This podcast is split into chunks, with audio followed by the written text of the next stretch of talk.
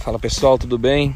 Postei uma frase de um vídeo do projeto de vida no Facebook hoje e a frase é a seguinte: Não destrua os teus sonhos, destrua os teus limites. Isso mesmo. Não destrua os teus sonhos, destrua os seus limites. Por que, que eu falo isso? Porque o que está impedindo você não é a condição, não é a circunstância, não é nada visível que te impede de realizar os teus sonhos, mas são os limites que você mesmo colocou dentro da sua mente. Destrua esses limites na mente. Como que eu faço isso?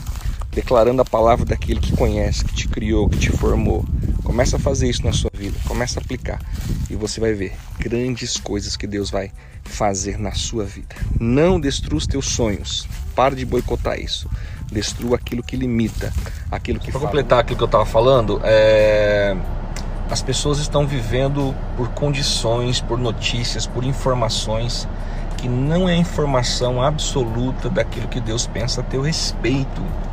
Então a dica que eu dou para você, o conselho que eu dou é, não, não firme naquilo que as pessoas colocam como limite ou aquilo que você colocou como limite na sua cabeça mas firme os teus pensamentos, a, tu, a tua energia, o teu comportamento, a tua atitude naquilo que a palavra de Deus fala a teu respeito.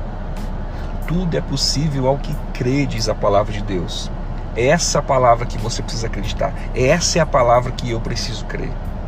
Então, para de boicotar os teus sonhos, os teus projetos. Não tira ele do papel, tira ele da gaveta, escreve, coloca uma fotografia, coloca uma data para você realizar isso tudo é possível ao que crê.